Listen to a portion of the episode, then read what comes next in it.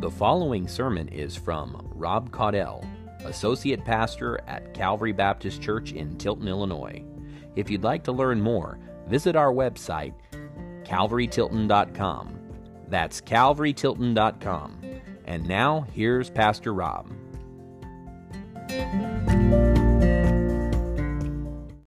If you have your Bible, please turn to John chapter 1. John chapter 1. Just a quick note, lately I've been on stage playing the guitar, and I forget, how much I enjoy, congregational singing, and I was especially blessed by the music this morning. I hope you were too. Amen. And the reason in particular I say that is I just couldn't help but notice how much I think the music correlates with the message today. I want to make a quick disclaimer. I was supposed to actually preach this passage, I think 3 weeks ago on the 18th. I ended up getting the flu. Our whole house was sick, and sickness is just rampant right now, so it's ongoing. But the point is, this was supposed to be a Christmas message, and some of you are probably, you've had your fill of Christmas messages. But I think this passage is not just for December 25th, or the month of December. It's also for January 1st and the rest of the year. I think we can make application from the words that we see in here, as well as the whole of Scripture. The Apostle Paul tells us that all Scripture is profitable, and that includes the Old Testament and the New Testament, and we'll even see how that works in this passage. So let's go ahead and read. John chapter 1, we'll begin reading in verse 14. It says, "And the Word became flesh and dwelt among us, and we have seen His glory, glory as of the only Son from the Father, full of grace and truth. John bore witness about Him and cried out, 'This was He of whom I said, He who comes after me ranks before me, because He was before me.' For from His fullness we have received grace upon grace. For the law was given through Moses, grace and truth came through Jesus Christ. No one has ever seen God, the only God who is at the Father's side. He has made Him known." Let's pray. Heavenly Father, Lord, it's my hope that we are better in our understanding of Your glory as Christians. We get caught up in the things going on in the world around us, since Christmas has come and gone. And but I pray the spirit of that season would live on in us as we think about You coming down in human flesh and dwelling with us. And we actually see a manifestation, or we read of an account of Your glory manifested in Your Son. And I pray, Lord, that as we consider these words, as Christians, we'd be sharper. We'd have a stronger mind to answer questions about Your glory and the purpose of Your coming.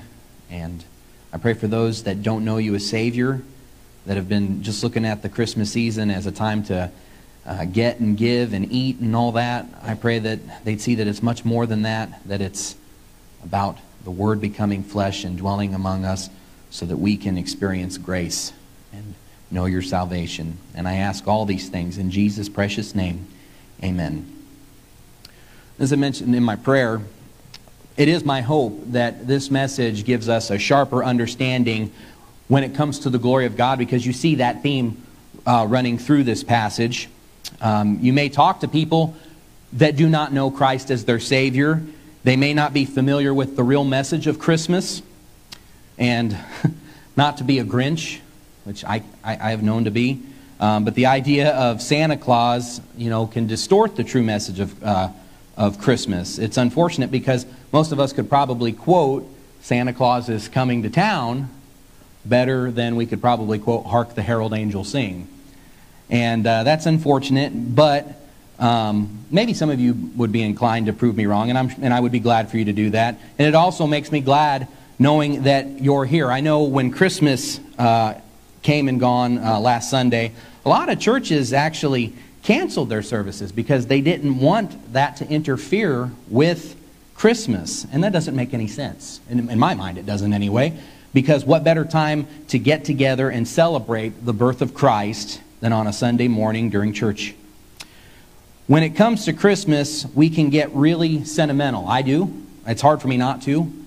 I've got a lot of memories and history, and that makes the season and the moment special. I remember the early years of my life, waking up to a tree full of presents and playing with the toys, eating good food. I remember watching Santa tell Ralphie, "You'll shoot your eye out, kid."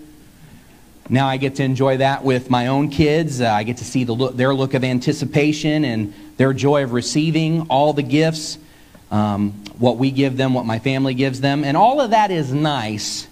But today, what we're going to talk about regarding Christmas, and like I said, this message I think goes beyond the season of Christmas. But we're going to talk about the incarnation of Christ. And we're going to talk about that from the Apostle John's perspective. His perspective's a little bit different than what you see in the other Gospels. John tells us the Christmas story without Joseph or Mary. He doesn't talk about the manger. He doesn't talk about the angels or the shepherds or the wise men or the star. He gives us a more theological perspective. It's more theological than it is historical. And it's something that we're not typically used to. And I honestly, for years, you know, I've read through this passage. I never thought about utilizing it for Christmas until just recently. But John opens the chapter. And we're going to go back to verse 1 here real quick. I want to read those verses to you.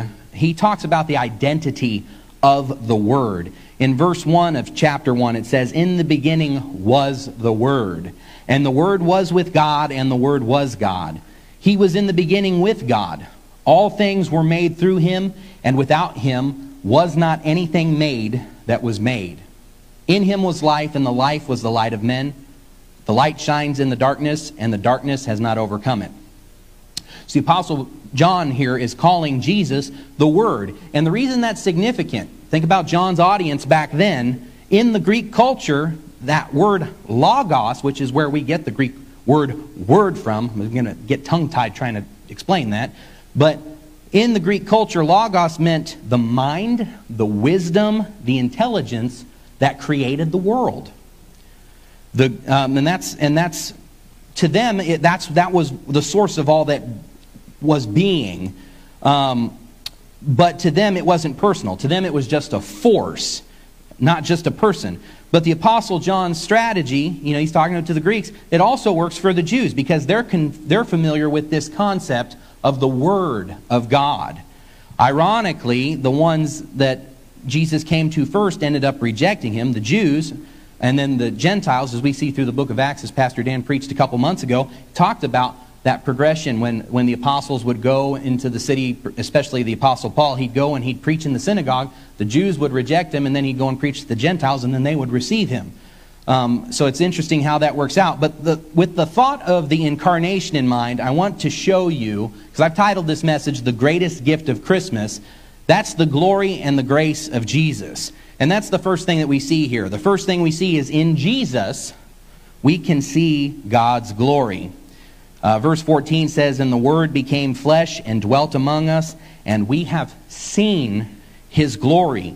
Glory as of the only Son from the Father, full of grace and truth." That's verse 14. I'm going to read verse 15 also because I'm going to talk about that a little bit here in a moment. "John bore witness about Him and cried out, 'This was He of whom I said, He who comes after me ranks before me because He was before me.'" Now, once again, we're talking about that theme of glory. We are made to experience glorious things in glorious moments. In fact, we are in anticipation of glorious things happening. If you look at Psalms 19:1, it says, "The heavens declare the glory of God, and the sky above proclaims His handiwork."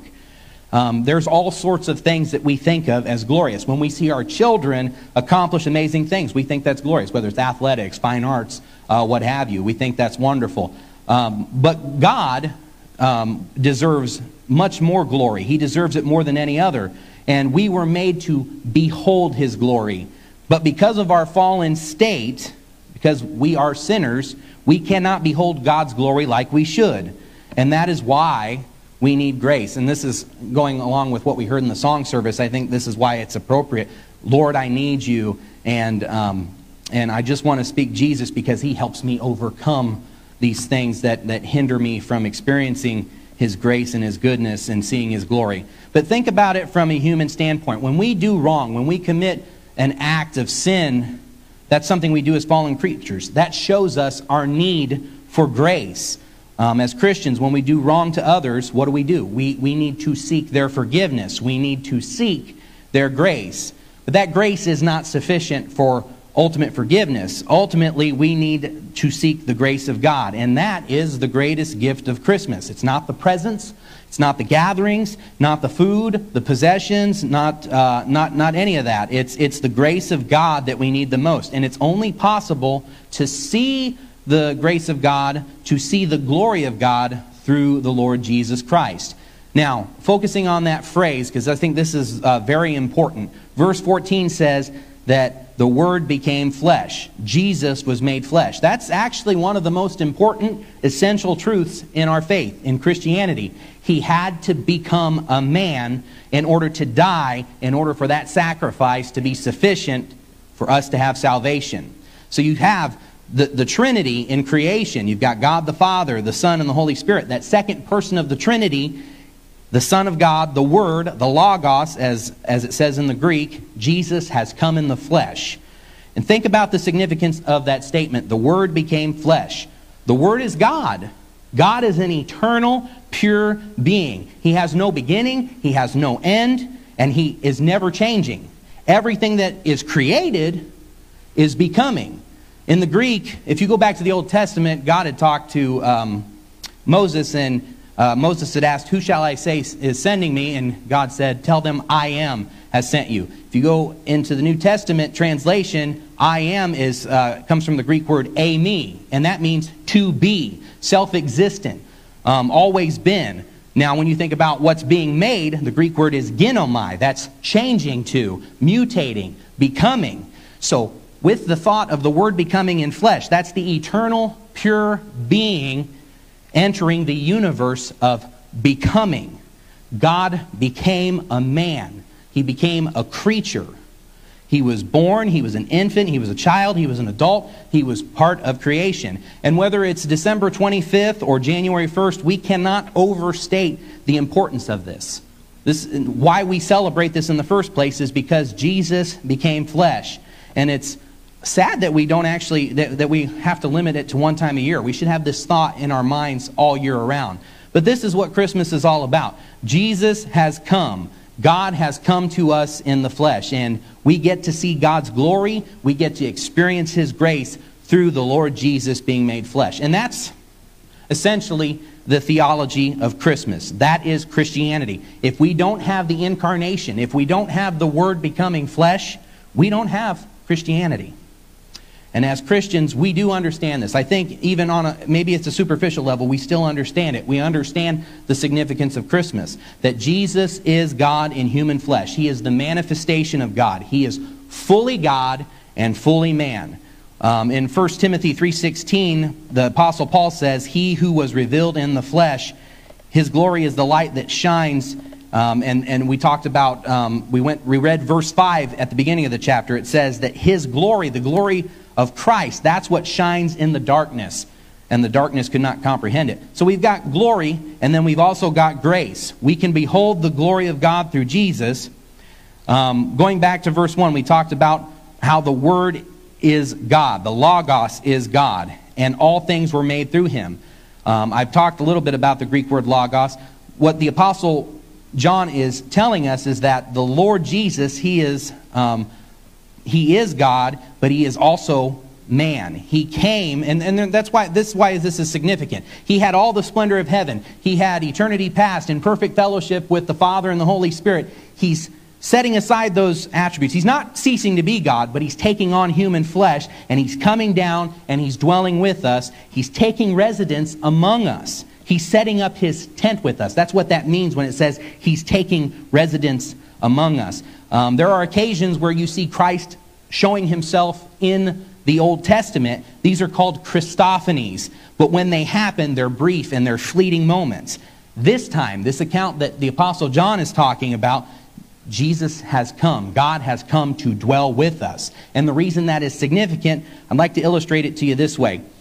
Perhaps you might live in a town where, and I know Danville's a great example for this, so I don't, it's kind of, I did not mean for this to work out, but there's, it's notorious for some crime, some issues, whether it's drugs, shootings, immorality, all that.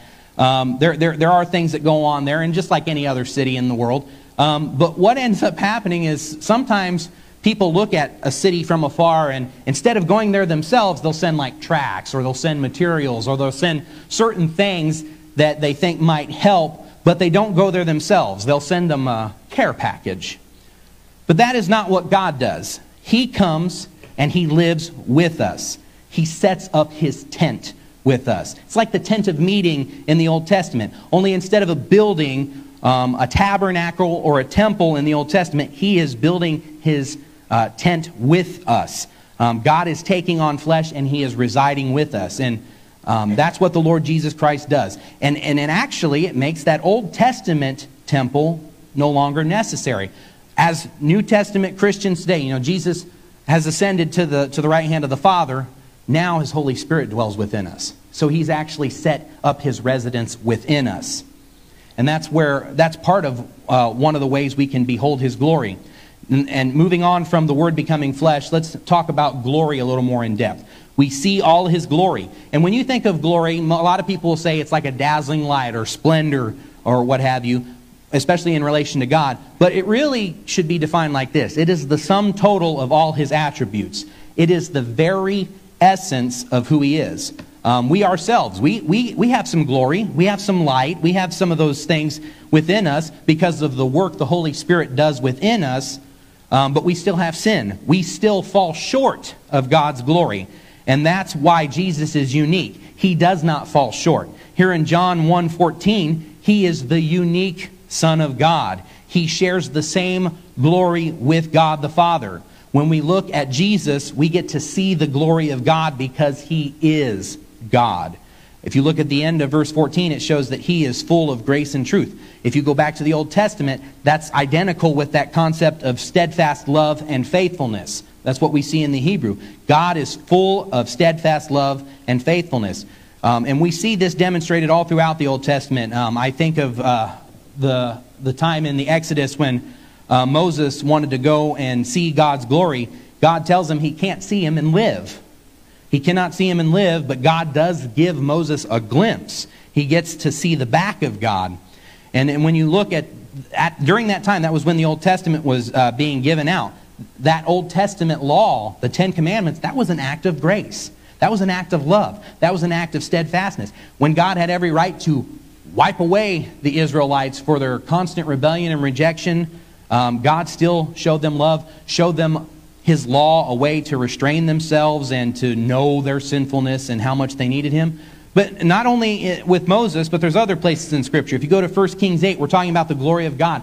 God actually coming down and dwelling in the temple. It says in verse 10 of 1 Kings 8, "And when the priest came out of the holy place, a cloud filled the house of the Lord, so that the priest could not stand to minister because of the cloud, for the glory of the Lord filled the house." The glory of God is so strong, they can't even function in the temple. They have to leave because it's so great.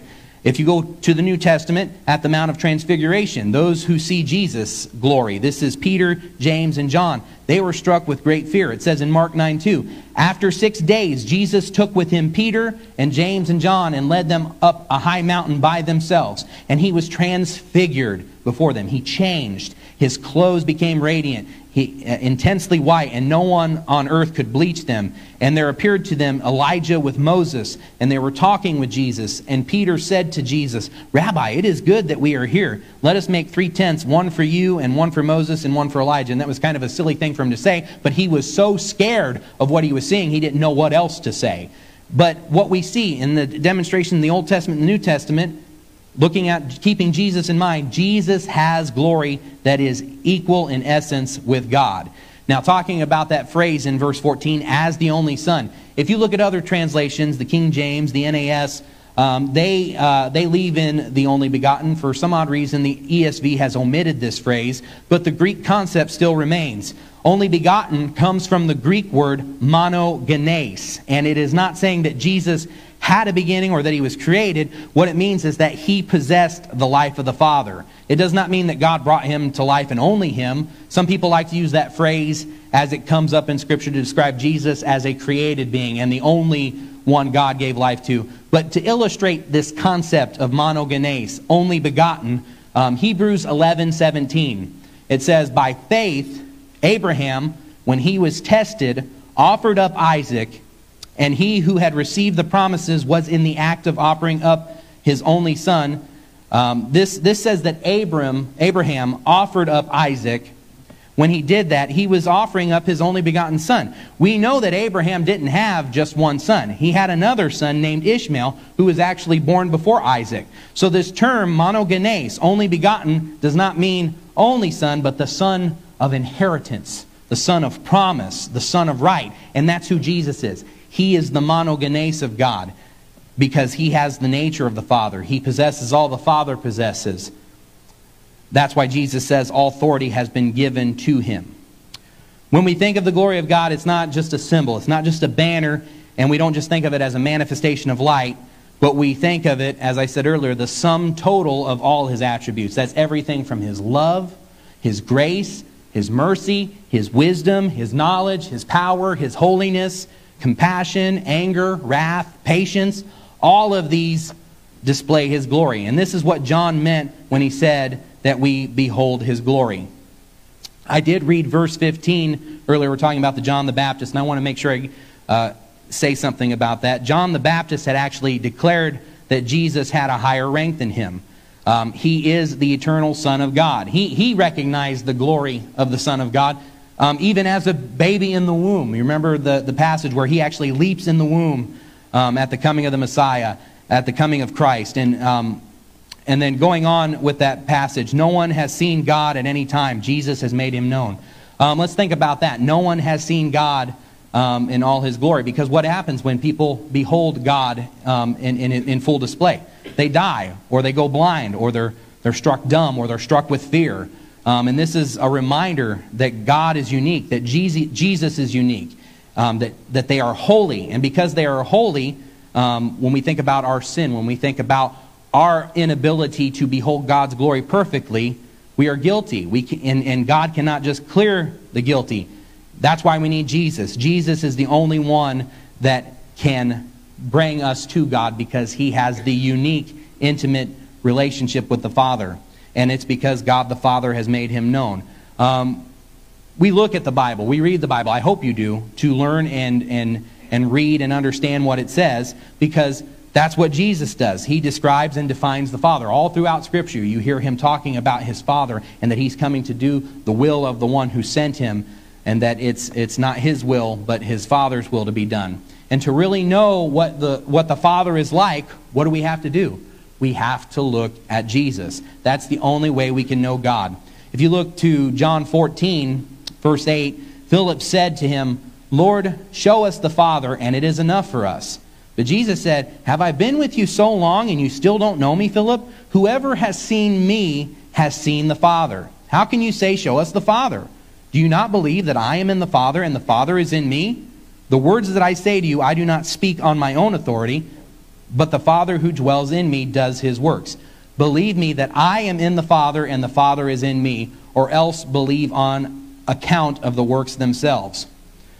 A lot of people will try to simplify and understate who Jesus is. He's not just a baby in a manger. He's not just Mary's son. He's not just a carpenter. He's not just a great teacher and philosopher.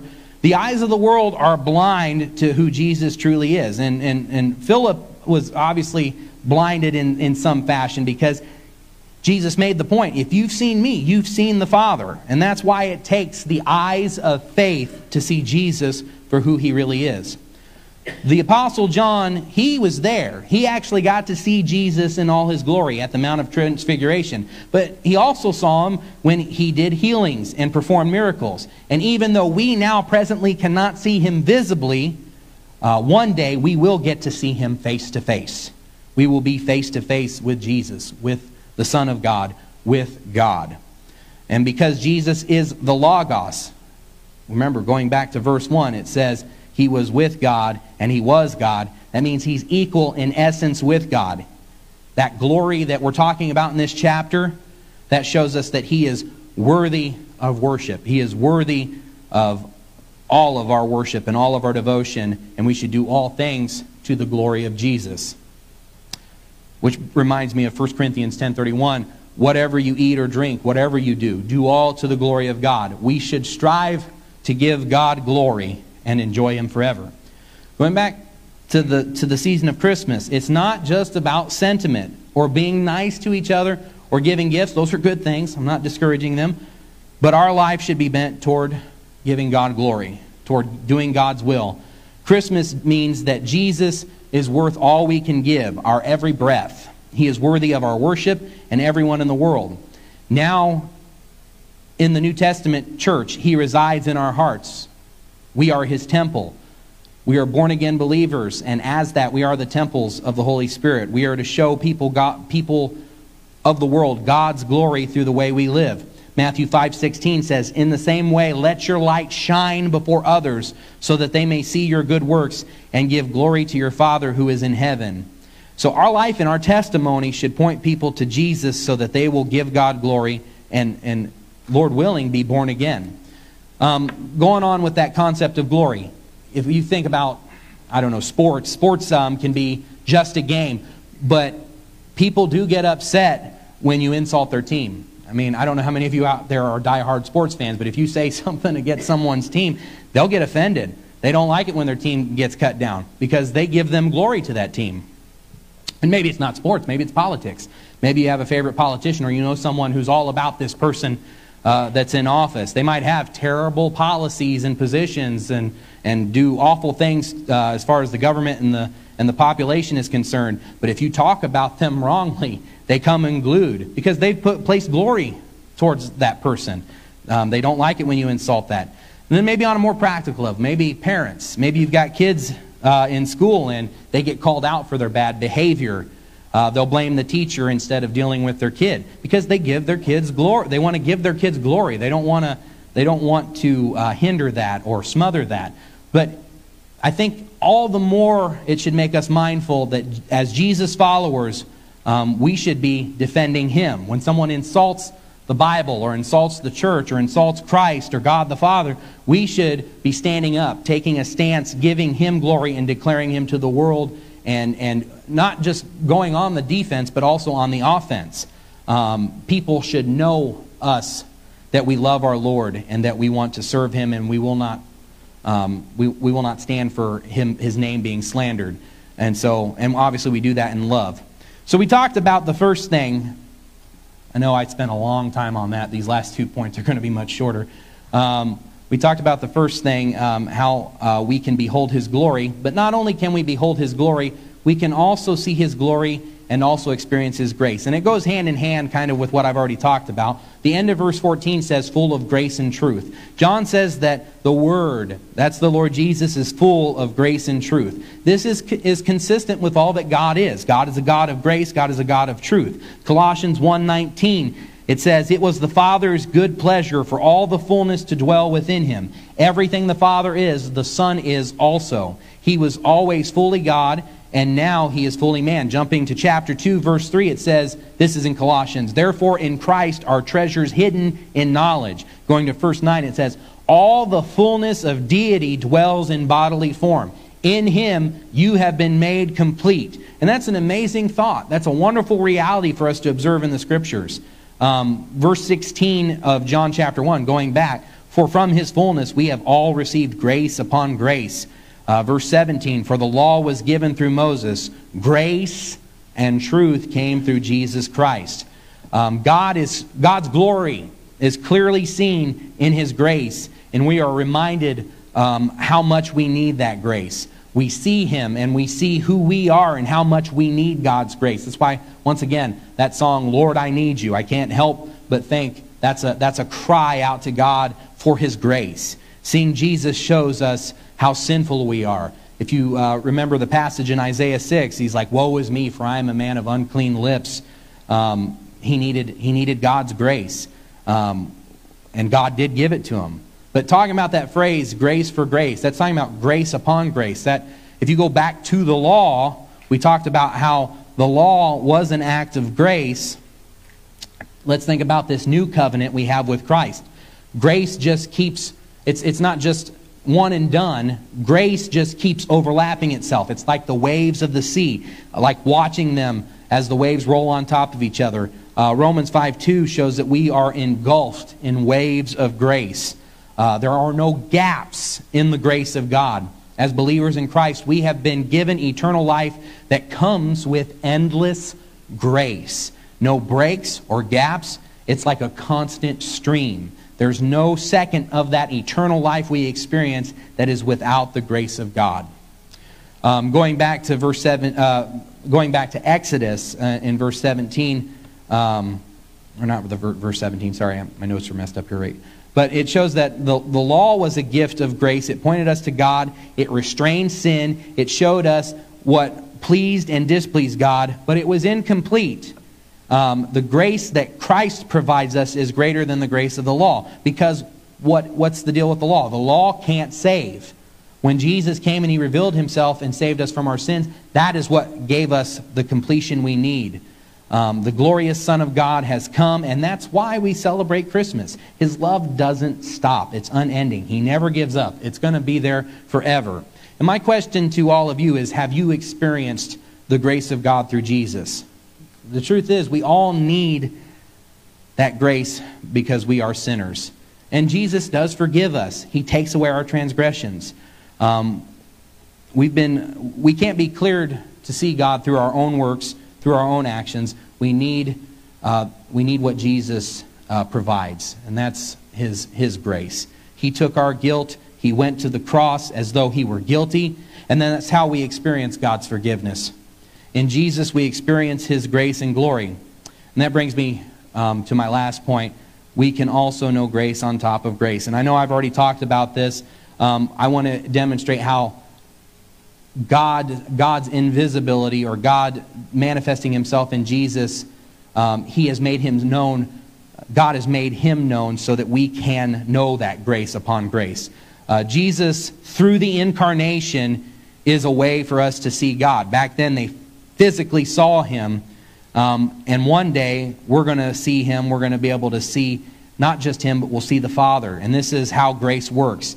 It does for us what the law could not do. It tells us what is, like I said, the law tells us what is wrong, but it can't forgive those wrongs. Grace forgives and makes it possible to even stop doing wrong. It gives us freedom from sin. And nothing else is full of grace and truth like the Lord Jesus. You might think your loved ones are gracious. You might think your friends, your spouse, your parents, your children. They can all show us grace, but it all falls short of the grace of Jesus. They're not full of grace like Jesus is. If we try to get favor and we try to gain merit through our own efforts, we're always going to fall short. But the good news is this. If you get nothing else, here's the wonderful news about the grace of God. We do not have a sin that God's grace cannot forgive. There's nothing we can fall into that God's grace will not lift us out of. Some people think that their sin is too great. I've had conversations with people when I was witnessing to them. They say, God could never forgive someone like me for the things that I've done. And they don't see, it's ironic, they don't see their arrogance. They don't see their pride because they think their sin is greater than the grace of God. That's not possible. The Apostle Paul says, where sin abounds, grace did much more abound. Grace is greater than all their sin. I remember, I think it was actually, I took Ashley to see a concert during our honeymoon. She's a big Matthew West fan, so she wanted to go see him, and he just happened to be in the area where we were honeymooning. At least that's the way I remember it. I don't know if I did that intentionally or not. But he had a song called Child of the One True King. And in the music video, and he actually did the music video on stage, he had a number of people doing what was called cardboard testimonies. And this was talking about people with stories, how they had been changed and set free because of the amazing grace of God. And that cardboard had two sides. The one side showed what they were before they experienced the grace of God, and then the other side shows what the grace of God has done for them. Like, for example, maybe they were an alcoholic. Now they're saying they are sober by the grace of God. Maybe they were addicted to pornography, and now they are living a life of purity. Maybe they were gamblers, and now on the other side it says they are debt-free by His grace. Maybe they're angry and bitter. Maybe they've got anxiety, worry, struggles, all that. The grace of God is sufficient for all of those things and more. And another thing we need to remember when we think about all this is that we cannot come to God on our own terms. We can't have it our way. We have to come to God the way He expects. I can't help but think of the story of Cain and Abel when they both made offerings to the Lord. God had expectations of what He considered as acceptable. Abel made a sin offering. He sacrificed one of his flock. Blood was shed. And that was atonement, in a sense, for sin. But Cain ended up just making a grain offering and thinking that was good enough, that that would satisfy God's expectations. He wasn't willing to commit to what God's standard was. And maybe that's you. Maybe you're living your life according to your works. And unfortunately, that's where you are living according to the law. You are trying to gain merit with the Father, but you've already messed up. And all it's going to do, eventually, is remind you of your guilt and shame and ultimately leave you unredeemed. Only the grace of God is sufficient, and we can only obtain it through the Lord Jesus Christ, through His death and resurrection. The Lord Jesus will save us and change us and sustain us through His grace and truth. There's a passage that shows us the significance of His grace, the strength of sustaining us, and I love this passage. It's in Romans 8, verses 38 and 39. It says, "For I am sure that neither death, nor life, nor angels, nor rulers, nor things present, nor things to come, nor powers, nor height, nor depth, nor anything else in creation will be able to separate us from the love of God in Christ Jesus our Lord." We look at, going back to John chapter 1, we see His glory and that grace that forgives us of our sin. That not only saves us from the penalty of sin, but the power of sin and the presence of sin. And that's all wrapped up into one thing, and that's where that idea of grace upon grace comes from. And this is why we celebrate and honor the Lord for the greatest gift of Christmas, the provision of His grace coming to the world in flesh, dwelling with us, enabling us by that grace to behold His glory. Now, if you've been saved and you've experienced His grace, here's a challenge for you to think about. We should extend that grace to other people. Let us not be quick to judge others' hard attitudes. And I struggle with this where I'll see people who are grumpy and unforgiving, but then I have that same attitude towards them. And I have to examine my heart and remember that no matter what is done to me or done to others, God forgave me. God forgave me, and so I should forgive others. I should extend grace to them. As sinners saved by grace, we should let God's grace and glory, the grace and glory of Christ, remind us today to be people that want to worship and glorify the Word that became flesh. And then as we also consider the greatest gift of Christmas and the New Year and every day, we want to have a constant reminder to worship and glorify God through this. Christmas is a time to enjoy the grace of God. If you're not a born-again believer, this is the other part of the challenge. If you're not saved, I'd encourage you to reach out to us so we can show you how to trust in Christ as your Savior. The rest of the world is trying to get to God or do their own thing by their own works, by their own deeds. They are trying to come to God on their own terms, but the fact remains that we are only saved by grace alone, through faith alone, in Christ alone, to the glory of God alone. Let's pray. Heavenly Father, there's so much that we unpacked in just these four verses, and I know we bounced around throughout Scripture, but as we consider You sending Your Son to become flesh, to dwell with us so that we can behold Your glory and experience Your grace, I pray in light of the Christmas season, I know it's over, I know we're already really past New Year's, help us to keep these thoughts in mind as we go out into the world. Help us to have a sharper understanding of what exactly Your glory means, what exactly it means that Jesus came in the flesh, going to the cross to save us so that we can have eternal life.